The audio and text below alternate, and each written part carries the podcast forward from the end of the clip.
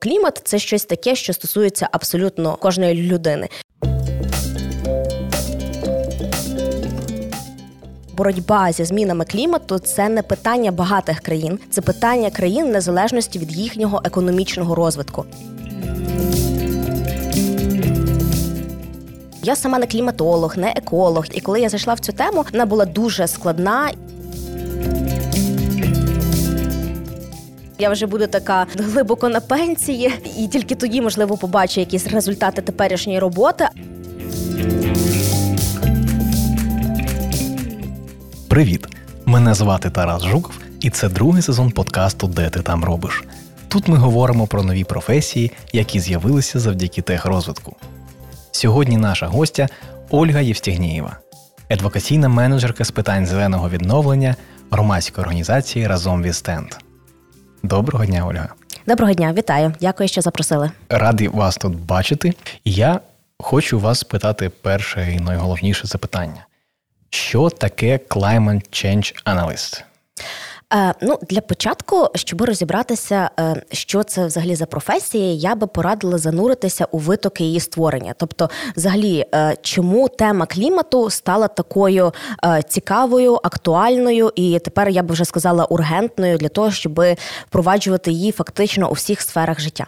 І все почалося ще з далекого 1958 року, коли американський науковець Чарльз Кілінг дослідив вперше що е, викиди вуглекислого газу накопичуються в атмосфері. Він е, про це дізнався в одній зі своїх е, обсерваторій в Тихому океані.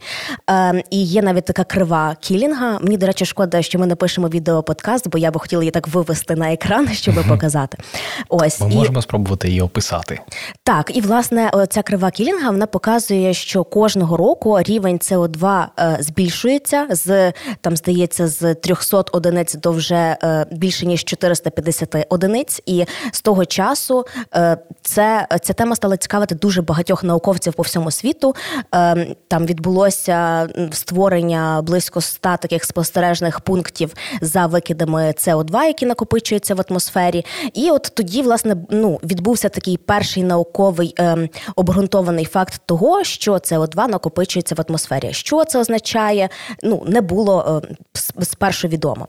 І вже в 1976 році на цю тему в Конгресі США е, відбулися перші слухання, е, де цю тему ну підняли знову ж таки е, і сказали, що е, швидше за все, що це пов'язано з антропогенними викидами, тобто з діяльністю людини.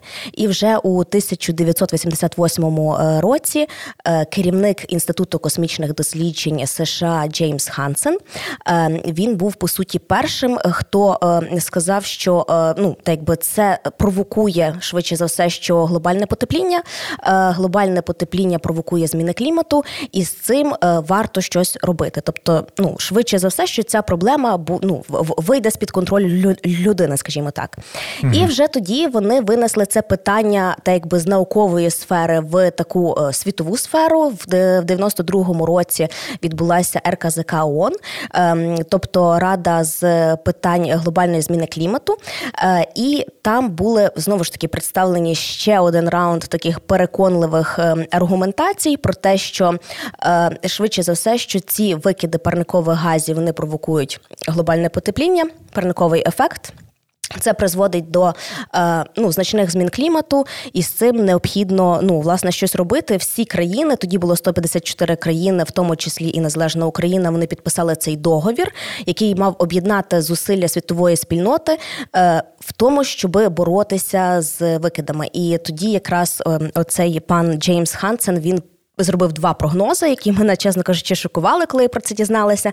Перше, що цю е, проблематику буде дуже важко донести до політиків і до суспільства. І друге, це те, що швидше за все, що глобальне потепління, парниковий ефект він взагалі вийде з під контролю людини значно швидше, ніж про це говорять певні прогнози. І по суті, ми це бачимо сьогодні. Тобто, по суті, воно так і е, відбувається. І ось ця е, РКЗК ООН – це така, як ніби е, ну праматір цієї Паризької кліматичної угоди, яка була укладена вже дуже дуже нещодавно, в 2015 році, тобто менше ніж 10 років тому. І що вона говорить? От для мене ключовим стало те, що вона каже, що боротьба зі змінами клімату це не питання багатих країн, це питання країн незалежності від їхнього економічного розвитку. Чому я акцентую на цих речах? Бо е, ну я сама не кліматолог, не еколог, я сама комунікаційник за освітою журналіст. І коли я зайшла в цю тему, вона була дуже складна, і я почала її для себе систематизувати. І власне дуже тішуся тим, що зараз можу цим ділитися і на подкасті, і там на інших лекціях. Я про кліматич, кліматичні дослідження, про потепління знаю декілька тем з того, що я е, дивлюся якісь. Е, науково-популярні відео на Ютубі, знаю там про кліматичну ключку, цю, е, про те, що, наприклад, що мало хто знає, а, наприклад, корови теж дуже сильно впливають на викиди метану. І це для мене було типу, що корови, їх гази впливають на потепління. Що як це взагалі можливо? А якщо уявити, скільки у нас коров для того, щоб прогодувати і е, створити таку кількість червоного м'яса, яку людство споживає споживає так. кожного дня, це фантастика. Якщо е, ми зануримось у трішечки е, цю тему з точки зору, хто найбільший, найбільший шкідник для нашого світу, то я думаю, що мені здається, я думаю, що це правда, що це викупне паливо, що це спал... спалення частини планети і утворення ем, того парникового ефекту, який дає збільшення температури. Угу. А що ще є у цьому списку? Е, так, ну найперше, я б хотіла зазначити, що ви абсолютно праві, що спалення викопного палива е, воно. Продукує найбільше викидів парникових газів. Тобто, у нас найбільшими емісіонерами або так званими забруднювачами є сфера енергетики, транспорту і промисловості, особливо тої промисловості, яка працює на вугіллі, на мазуті, на природному газі і тому подібне. Також я з вами повністю погоджую, що промислове тваринництво воно теж продукує викиди СО2 і викиди метану. І суть в тому, що коли ми говоримо про глобальне потепління, ми говоримо про парникові гази. Чомусь, коли ми говоримо про парникові гази, то лише про вуглекислий газ. Але є сім категорій викидів е, парникових газів: це є і СО2, і метан, і гіперфтор вуглеці, і перфтор вуглеці, і інші види сполук, які мають свій коефіцієнт е, парниковості, скажімо так, і він е, і всі вони еквівалентні СО2. Умовно кажучи, згаданий вами метан від діяльності промислового тваринництва, він в межах 100 років є в 28 разів сильнішим за вуглекислий газ. Тобто це дуже важлива інформація, бо е, ну ми всі скорочуємо СО2, і це дуже правильно, бо у валових викидах його є найбільше, але варто також скорочувати викиди того ж самого метану, який є потенційно значно е, ну з більшим парниковим ефектом ніж СО2, інших парникових газів, які є, наприклад, в кондиціонуючих системах, там і тому подібне. І от, власне, щоб всі ці парникові гази якось порахувати, облікувати і намалювати карту декарбонізації, є різні інструменти. Один з них GNG GNG протокол. Це інструмент, який бізнес проваджує для того, щоб зрозуміти, які саме викиди він продукує на всіх етапах діяльності і всіх ланцюгах постачання. Тобто вони продукують, вони рахують і ті викиди, які вони викидають безпосередньо від своєї е, діяльності, і ті викиди, які утворюються від спалення електроенергії, і ті викиди, умовно кажучи, прямі і непрямі, які йдуть по ланцюгу по постачання і, наприклад, там викиди співробітників е, під час відряджень. Тобто, це все обраховується, і ці всі карти декарбонізації складаються. Якщо ми говоримо про того, хто є найбільшим емісіонером, е, звісно, це є енергетика, промисловість, е, транспорт і також сектор житлового будівництва, де є центральне постачання тепла і теплоносій, викопне паливо. Тому ну як не біля чого не гуляй, але викопне паливо насправді насправді це є най, ну, ем, найбільший фактор зростання глобального потепління, і з ним варто боротися і переходити на відновлювання джерел енергії, які є кліматично нейтральними. Я ще чув таку думку, що, наприклад, якщо я усе своє життя буду абсолютно карбон-нейтральним, то усе моє життя перекриє одна хвилина роботи корпорації. Так. І тобто цей, ну, скажімо так, Факт лобізм. демотивує. Е, е, так, демотивує, але цей лобізм корпорації, що ви, кожен з вас повинен бути більш карбоннейтральним, це пропаганда, адже насправді вплив кожної окремої людини мізерний. І ми повинні робити так, щоб, на мою думку, ми повинні робити так, щоб глобальні сектори економіки фундаментально і стратегічно переходили на більш ем, декарбонізовані рішення. Більш декарбонізовані і більш рішення з більшим піклуванням про планету, я би сказав так. Бо нам нам тут жити взагалі незалежно від того, які в нас сусіди, незалежно від того, які де люди живуть, але це планета, на якій нам жити ще мільйони років. І дай Бог, якщо ми знищимо її зараз, то ну сорян. Так, так. Ну я з вами повністю е, погоджуюсь, і ви відкрили зараз, знаєте, такий пласт проблем, е, на тему яких я можу говорити дуже довго. Ну, от ви, наприклад, заділи лобізм. Е, а я працюю прямо в сфері комунікації реформ. І що це за сфера? Що це за реформи? Ну, умовно кажучи, от ми вже знаємо, що є наукові переконливі дані про те, що глобальне потепління існує. І ну і що з цим робити? Тепер ми переходимо до законодавців, які та якби мову науки скажімо так, транслітерують у законодавство щодо того, яким чином все ж таки ці викиди скорочувати. І, от, наприклад, на європейському континенті є політика зеленого курсу. Ем, це є такий великий стратегічний документ. Ви, якщо його відкриєте, то ви будете просто в шоці. Е, ну і ви зрозумієте, що ця політика зеленого курсу вона стосується реально кожної людини, яка живе на європейському континенті, не тільки якоїсь окремої компанії, а абсолютно всіх. І вони окремі речі фіксують в директивах ЄС. Це є акт прямої прямої дії, е, ну якому мають абсолютно всі підпорядковуватися. Ось е, і звісно, що в Україні є. Також лобістичні групи, які виступають е, проти того, щоб Україна наближала своє законодавство до норм ЄС. А як ми всі знаємо, в 2014 році була підписана угода про асоціацію, і, взагалі, вступ до ЄС це є цивілізаційний вибір для України.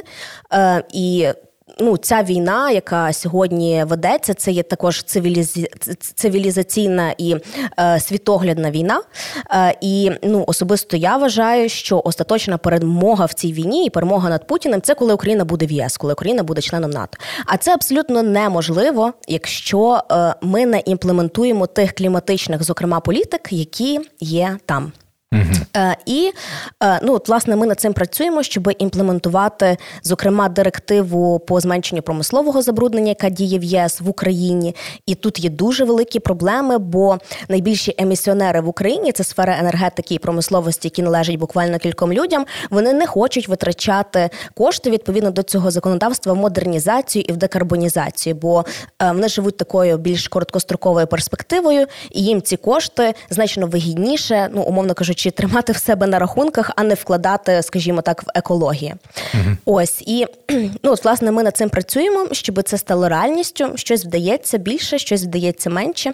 І от, власне, ви сказали, що м, корпорації має декарбонізуватися. Я повністю з вами згодна, і в Європі вже є цей процес. Є така ініціатива, називається SBTI – Science-Based Targets, тобто це науково обґрунтовані цілі по скороченню викидів, е, які допомагають компаніям компаніям з різних секторів економіки прописувати власну карту декарбонізації. І до цієї ініціативи вже приєдналися одна п'ята глобальної е, одна п'ята частина світової економіки, е, і загальний скоп е, викидів, які вони мають скоротити, дорівнює сьогодні 308 вугільним станціям. І цей процес він вже є безперервний, тобто туди постійно долучаються нові компанії, які прописують ці науково обґрунтовані цілі. І знову ж таки, це не так просто сказати Окей, ми будемо скорочувати. Бо ця ініціатива може сказати, там ваш план скорочення не відповідає сценарію півтора градуса. Ви маєте бути амбіційніші, ви маєте більше модернізуватися.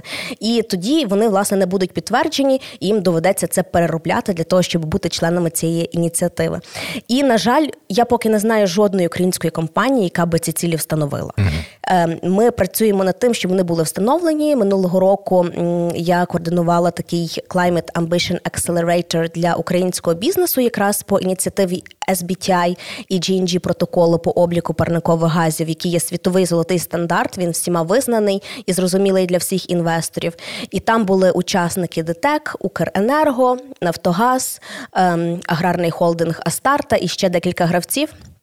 І е, що я хочу сказати, обізнаність щодо цих тем по клімату серед українських урядовців і бізнесу вона є на такому початковому стані. Я не скажу зародковому, але на початковому. В будь-якому випадку нам вдалося отримати такі попередні комітменти від декількох компаній, що вони дійсно будуть брати на себе ці комітменти зобов'язані по декарбонізації. І сподіваюся, що вже дуже скоро ми побачимо якісь такі приклади. Я хотів би спитати вас про те, чим ви займаєтесь? З чого побудований ваш день? Бо ви так багато мені розказали за буквально 20 хвилин. Я дізнався дуже велику кількість інформації, і я розумію, що е, якщо ви настільки занурені у контекст, то для вас це, ну, наче водички попити. Ви розумієте все, ви знаєте, які де політики, як працює, які є е, історична перспектива, ретроспектива.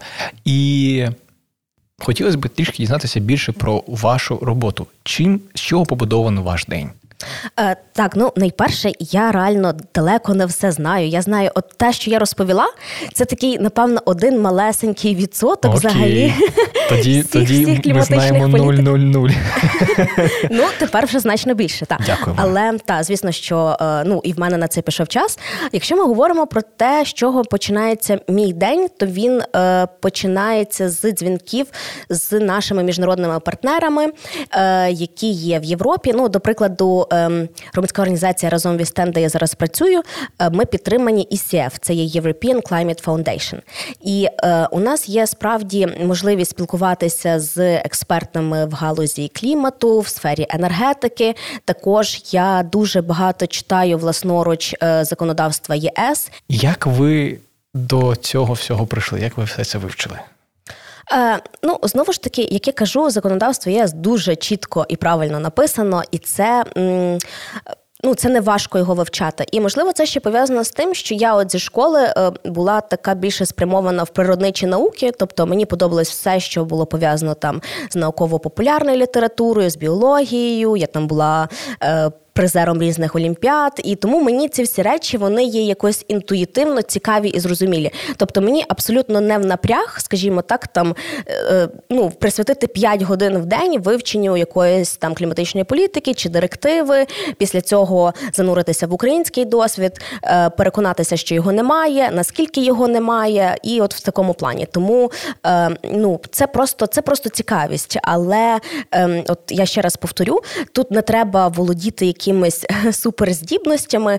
Е, я вважаю, що той, хто хоче розбиратися в кліматичній науці, а зараз вона е, ну такі люди, як я, наближають кліматичну науку і її мову перекладають для, е, для різних людей. Тобто вона стає все більш доступна і зрозуміла. Ну бо дійсно клімат це щось таке, що стосується абсолютно абсолютно кожної людини. Клімат це про повітря, яким ми дихаємо, це про воду, яку ми споживаємо, це про е, ґрунти, де ми вирощуємо е, нашу їжу, і е, ну це стосується абсолютно всіх. В моєму розумінні людина, яка займається планетарними проблемами, начебто не цікава бізнесу з точки зору того, що проблеми планети вони вимагають від бізнеса реінвестицій, вони вимагають від бізнеса якихось е, змін і пристосувань до політик. Чи є у вас якісь проекти сумісні з якимись компаніями, наприклад. Бо я розумію, що ви відстоюєте дуже серйозну і най, мені здається, глобальнішу проблему наразі. Але чи є у вас якісь співпраці з е, наукою, з державою, з компаніями? Так, так. Е, дуже дякую за це питання. Я би сказала так: е, ця людина або ця тема, вона бізнесу не те, що не цікава, вона ну вони вважають її для себе невигідною. І чимось таким, чим чим вони не хотіли би займатися, бо вони досі вбачають в цьому загрозу своїм прибуткам або надприбуткам. Ось, але зрештою, чим далі ми йдемо, тим більше ми розуміємо, що е, ці політики бізнесу потрібні, бо є дуже чіткі цілі по скороченню викидів до 30 30-го року і до 50-го року. Якщо ми говоримо 50-й рік, це є 90% викидів плюс, то 30-й рік це є там 40-45% викидів, які треба скоротити. І як їх скоротити, чесно, бізнес в шоці. Е, ну вони не розуміють, яким чином це робити. Тому е, людина, яка розуміється в політиках ЄС, їм е, дуже сильно необхідна для того, щоб, по-перше, скласти карту декарбонізації, порахувати ці викиди і заповнити свою звітність таким чином, щоб вона була прийнята в ЄС. Бо в ЄС знову ж таки існує директива по корпоративній звітності, так звана ESG, і вона стосується абсолютно всіх компаній, там незалежності розміру цих компаній, в незалежності того, якої діяльності, якою діяльністю вони займаються, і навіть український бізнес, який або має дочірні підприємства в ЄС, або веде торгівлю з ЄС, або власне має там випускає свої цінні папери на біржах ЄС. Він має подавати цю корпоративну звітність. А це для юристів, е, кліматологів. Ну я не можу сказати кліматологів, але юристів, які розуміються в тих кліматичних питаннях і в кліматичному регулюванні. Е, це просто такий, я би сказала, суперзолота ніша. Так, так, е, це така дуже цікава ніша для фрілансу з точки зору клімату, бо насправді. Це людина, яка знається дуже на нішевій такій вузькоспецифічній темі. Вона ця тема впливає на роботу, на стратегічну перспективу роботи компанії, і найняти людину, яка зможе прийти, пояснити, пофіксити, дати якийсь шлях, мапу. Це вау, це дуже серйозна штука. Це новий ринок. По суті, це новий ринок е, юридичних послуг, бо цю звітність ніколи не заповнить бухгалтер компанії або юрист компанії. Тобто, це має бути людина трішки з іншим бекграундом е, для того, щоб знову ж таки ця фірма е, могла мати далі можливість бути конкурентноспроможною на ринку ЄС. Тому для бізнесу знову ж таки вони бояться цього, але вони вже розуміють, що це ну невідворотність, і е, що саме саме мене найбільше в цій всій історії надихає, що Росія думала, що вона ну, позбавить е, Європу її кліматичних амбіцій. Що ми побачили на е, ну в, реальності, це те, що Європа ще більше їх е, збільшила власні амбіції. Вони ще більше будуть скорочувати власні викиди. Вони відмовляються від російського викопного палива. Дійсно відмовляються поступово, але ну, типу, це вже факт, який є невідворотній. Тобто Росія більше не повернеться як енергетичний агент на ринок ЄС, і вони прийняли до зеленої угоди інший документ, який називається називається Repower EU, який говорить про те, що до 30-го року е, кількість відновлених джерел енергії в їхньому енергоміксі має складати 45%, і це вдвічі більше ніж зараз. Ось тому ну знову ж таки це є невідворотні речі. Європейці це люди, які роблять те, що вони говорять. Так їм боляче, так їм не зрозуміло. Але якщо вони вже щось говорять, вони це роблять. І е, по суті, це не дає шансів Росії повернутися на ринок або викопному паливу у довгостроковій перспективі, якось відвоювати свої позиції.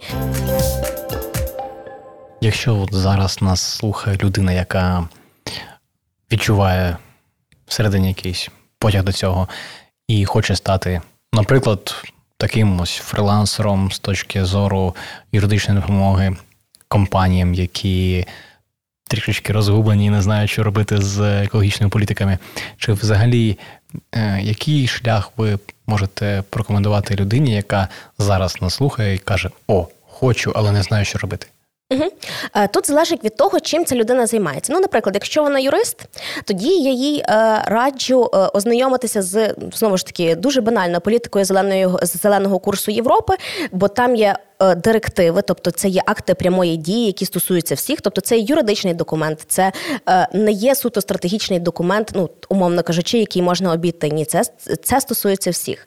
Далі я раджу цій людині розібратися з ринком українських компаній, які мають найбільший товарообіг з країнами ЄС. А за підсумками минулого року ЄС став нашим основним торговим партнером, бо знову ж таки дуже багато логістичних ланцюгів були порушені і ну по суті ЄС є нашим основним торговим партнером. і Щоб лишитися на їхніх ринках, потрібно відповідати їхнім кліматичним політикам.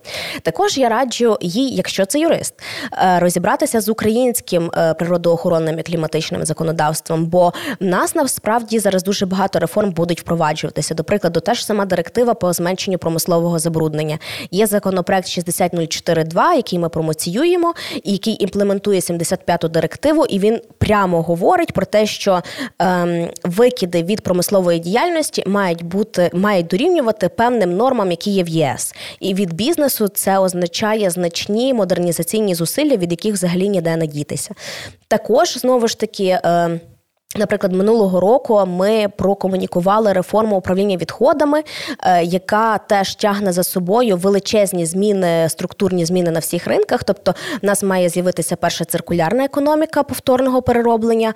Е, друге, має з'явитися такий інструмент, як е, РВВ, тобто розширена відповідальність виробника. Тобто, коли ви купуєте пляшку з водою, то переробку цієї пляшки вона вже є оплачена знову ж таки вами і має забезпечувати займатися е, компанією, яка цю пляшку видала на ринок. Тобто, я, те, що до речі, є в Європі. я дивився якийсь е, документальний фільм BBC, і вони там проводили. Таку дуже серйозну детективну роботу, і виявили, що якась американська компанія, яка те, те, тера, те, не, не, не пам'ятаю назву, але якась компанія, з якою є контракти там у Кока-Кола, е, у Хенкелю, в будь-яких корпорацій великих, займається тим, що начебто перероб, перероблює усе сміття, пластик. Е, якусь там упаковку, а насправді все це звозить на Балкани, потім відправляє в якісь uh інші країни для того, щоб спалювати. І це було дуже дуже жорстко е, дізнатися про те, що Насправді багато чого в світі з точки зору переробки і лише декорація. Я розумію, що це можливо не новина для людей, які всередині ем, цієї екологічної битви, скажімо так. Але що звичайна людина може зробити для того, щоб підтримати нашу планетарну цілісність, скажімо так. Дивіться, я тут з вами погоджуюсь, що е, просто звичайна людина, якщо немає регуляторного поля в країні і певних інструментів, вона насправді може зробити ну достатньо мало. Але ми працюємо над тим, щоб це регуляторне поле в країні з'являлося, щоб з'являвся, наприклад, сектор переробки. Отой приклад, який ви навели з Балканами, це називається грінвошинг. Та тобто, коли компанія декларує, що вона має якісь технології, а насправді вона це сміття десь або закопує, як це відбувається в Україні, або, наприклад, спалює, бо ну зараз там до спалення є там свої окремі питання в ЄС, але тим не менше це типу ну технологія, яка ще використовується. От ну так якби з одного боку це шокує, а з іншого боку, от в Україні до 10% відходів переробляється. І здається, в 2019 році е, було розслідування на Радіо Свобода, де вони. Перевіряли відповідність компаній їхніх ліцензіям по переробці, і вони виявили, що здається 90% компаній, які мають ліцензії, просто це е, ці відходи, і батарейки, і ртутні лампи, вони їх закопують. От і ну це. Е, ми можемо це вирішити лише створивши кластери переробки і вклавши значні інвестиції, створивши ну інвестиційний клімат, який дозволить прийти інвестиціям і створити цю переробку тут, для того, щоб ці питання, які стояли перед Європою там років 30 тому, і вони їх 30 років вирішували, почати вирішувати у нас. І тоді я впевнена, що поведінка людини, бо комунікація вона також е, впливає на поведінкові зміни в людській, е, ну в людській діяльності, їх буде значно легше зробити. Бо, от, наприклад, зараз, коли я говорю про сортування з кимось, то мені кажуть, ну а який сенс сортувати, коли це все кидають в одну е, ну на полігон. І я не маю що сказати цій людині, ну так якби вона права, вона не має стимулу. Так і, наприклад, якщо ми подивимось на приклади інших країн, то е, там тільки попробуй викинути своє сміття в чужий кошик, як тобі прилетить, бо люди сплатять за переробку цього е, кошика. І вони ну типу не розуміють, чому вони мають платити за вивіз і переробку мого сміття чи за сортування мого сміття. Ось тому е, це дуже довготривалі речі, і е, ну має пройти реально років 15-20, щоб ми побачили реальний ефект е, цих реформ, ну які зараз в Україні по суті зароджуються. Вау! Дійсно Трішки депресивно, скажу чесно. Так, це це, оце якраз те, що і і мене демотивує в моїй діяльності, що я вже буду така е, глибоко на пенсії, е, і тільки тоді, можливо, побачу якісь результати теперішньої роботи, але ще більше мене мотивує це робити е, той факт, що якщо ми не почнемо зараз, це не трапиться ніколи. Давайте трішечки щось е, позитивного додамо. Які перспективи ви бачите е, у цій професії кліматичного аналітика е, у наступні 50 років, наприклад, до того часу, коли ЄС впровадить е, свою стратегію 2050, наприклад, і таке інше. Так, ну от насправді про майбутнє в мене є багато що сказати позитивного. Е, бо щоб говорити про перспективи, я якраз слідую двом основним критеріям. Е, перше, це знову ж таки плани наших стратегічних партнерів ЄС. А вони дуже чіткі, дуже чітко виписані, і кожним роком вони систематично до них ідуть. Це є кліматична нейтральність 2050. Все, тобто є проміжні проміжні цілі 30-й рік, 35-й рік, 40-й рік. Є е, різні ініціативи по скороченню вугілля, по скороченню викидів метану, по декарбонізації. Є окремі ініціативи дуже чіткі по нарощенню відновлювальних джерел енергії. Е, і ну так якби це все є акти прямої дії, і вони можуть переглядатися та можуть перехідними положеннями вноситися зміни. Але концептуально це буде так і не інакше. Я принаймні в це вірю. Е, і друге, це те, що, що зроблено в цьому плані в Україні, і насправді насправді майже нічого. І е, з одного боку це проблема, а з іншого боку, це виклик, це можливість, це точка росту. Е, бо от ви мене питали, наприклад, про співпрацю з бізнесом, з науковцями. І я хочу сказати, що е, ця е, професія е, Climate Change Analyst, вона фактично ну не має кордонів. Ми вже обговорили трішки з боку бізнесу, так і юридичного бізнесу, тобто компаніям треба надавати послуги по розробці карті карти декарбонізації. Це можуть бути технічні спеціалісти, е, ті ж самі е, також кліматологи, тобто люди з таким супертехнічним бекграундом, які розуміються в промислових процесах, наукових розробках і тому подібне. Це можуть бути юристи, які допомагають складати корпоративну звітність. Якщо ми говоримо про government сектор чи там semi-government, от я, наприклад, працювала в громадській організації, яка була командою підтримки реформ при Міндовкілля. Тобто я не була чиновником, але я була представником, яка за кошти та міжнародно-технічної допомоги комунікувала реформи, скажімо так. Ось і це є теж окремий пласт, бо в Україні це все законодавство треба писати. І щоб його писати, треба його розуміти, інтерлінкувати з тим законодавством, яке вже є. От ви, наприклад, сказали, що відкрили директиву, і там є дуже багато посилань. І це так, не просто так. так, бо вони не пишуть нічого з голови, бо комусь там, от знаєте, як в нас є, приходить один міністр, має стратегію за три так. місяці його ідуть, е, і інший міністр робить свою стратегію в ЄС це взагалі ну так не буває. Тобто там там людина вона е, є частиною процесу, а не процес mm-hmm. частина людини. Mm-hmm. Ось е, тому в уряді є супервелика потреба в комунікаційниках, в адвокаційниках, в розробках е, в людях, теж юристах, які розробляють це законодавство. І ви також сказали про науковців. Наприклад, я в Україні також співпрацюю з інститутом економіки і прогнозування Національної академії наук, ем, які ем, моделювали НВВ 2 Що це таке? Це національно визначений внесок України до Паризької угоди. Тобто вони з використанням математичних моделей е, і різних е, систем обрахунків, вони от особисто користуються Times, рахували, яким чином Україні треба абсолютно у всіх секторах скоротити викиди і зробити свій внесок як країна-країни до Парижської угоди, щоб лайнитися знову ж таки з цим сценарієм там 2 е, градуси.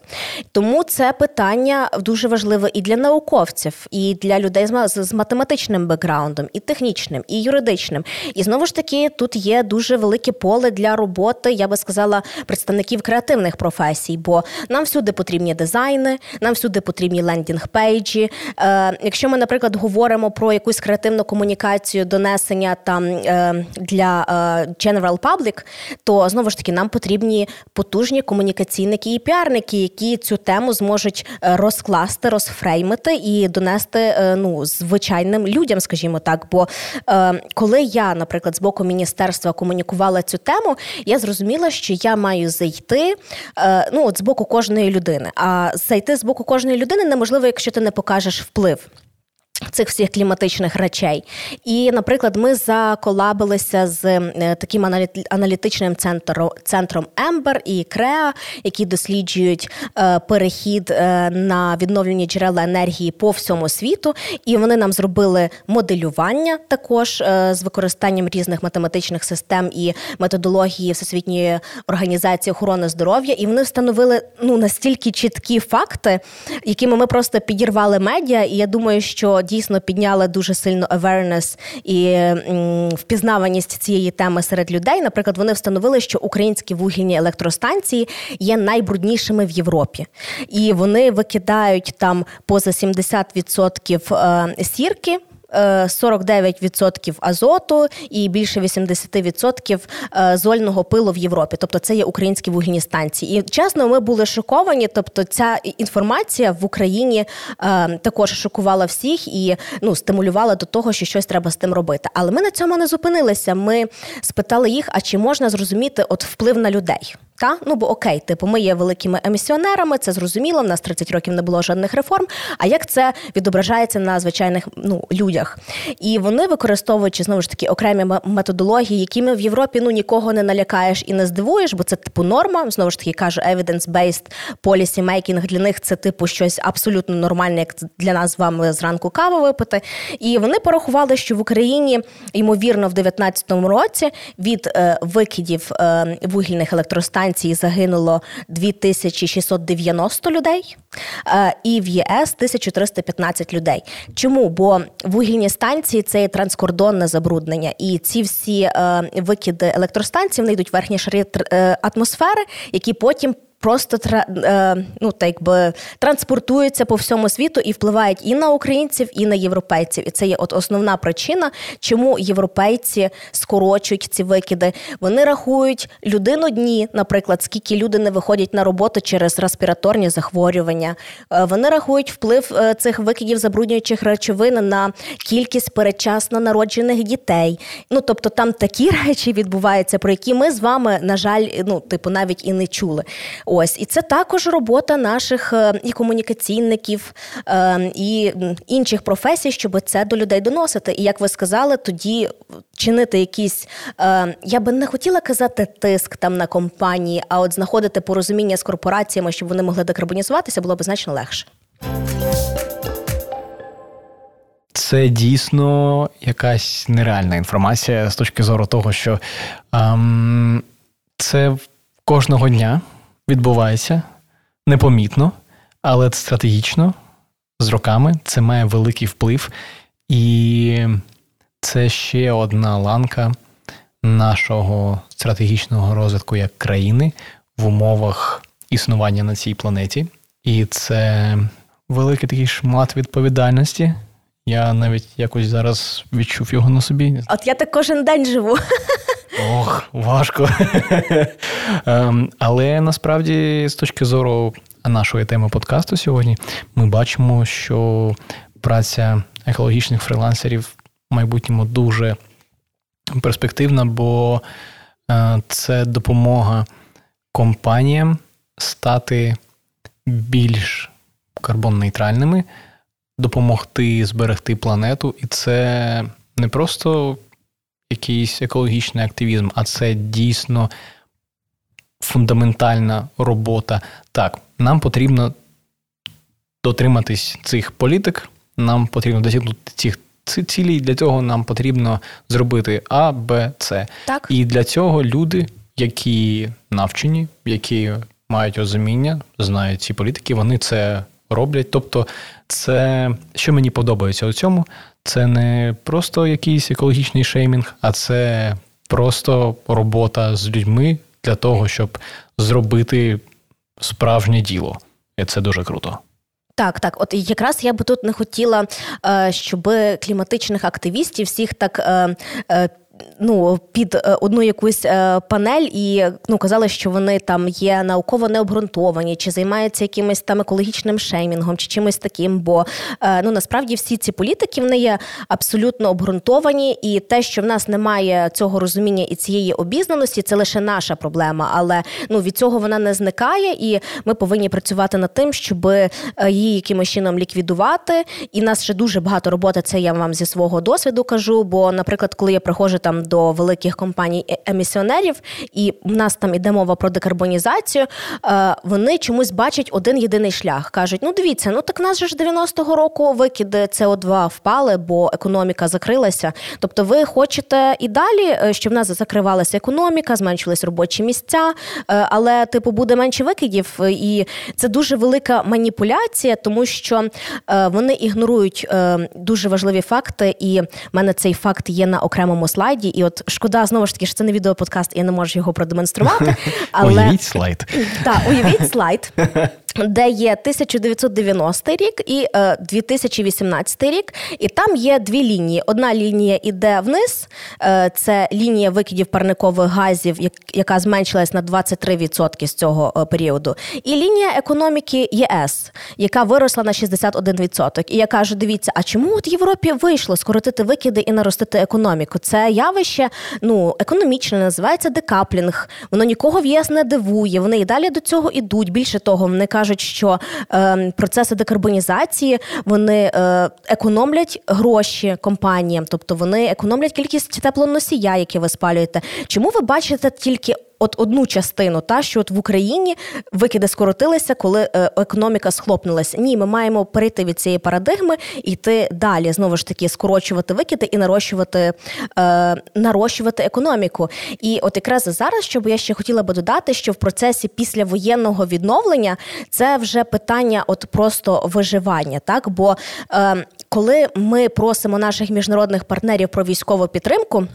Ми ж не просимо про радянські танки і радянські літаки. Ми просимо про F-16, Ми там міняємо е, аватарки на леопардів. Як ми до F-16 перейшли. Оце оце а це я зараз поясню. Та бо е, як каже наш головнокомандувач, е, маленька радянська армія не переможе велику радянську армію. І для мене тут дуже чітко, що маленька радянська економіка не відбудеться в сфері великих європейських модернізованих економік. Тому, якщо ми просимо про F-16, ми маємо просити кошти не на відбудову старих е, радянських застарілих е, процесів на викопному паливі, а на ну на технологічні е, можливості знову ж таки перебудови на ВДЄ, на кошти на перехід від доменних вугільних печей на електродугові печі, кошти на локалізацію обладнання ВДЄ для того, щоб там ці потужності вугільних станцій, електростанцій, які є найбільшими емісіонерами в Європі, не в Україні, знову ж таки відновлювати за принципи за принципами ВДЄ, високоефективної когенерації. Ну тобто є варіанти, просто над цим треба думати, і про це потрібно говорити. Ось тому, е, ну як на мене, це це, це дуже очевидне питання виживання України як країни. І так, ми, ми обов'язково маємо перемогти на полі бою, але щоб зберегти нашу незалежність в довгостривалій перспективі, ми повинні модернізуватися на основі ВДЄ. Вау! Вау, оце було круто. Оце було круто, дійсно. Повністю вас підтримую. Згоден з кожним словом, особливо зі словами головнокомандувача. Так, це дійсно стратегічний віжен.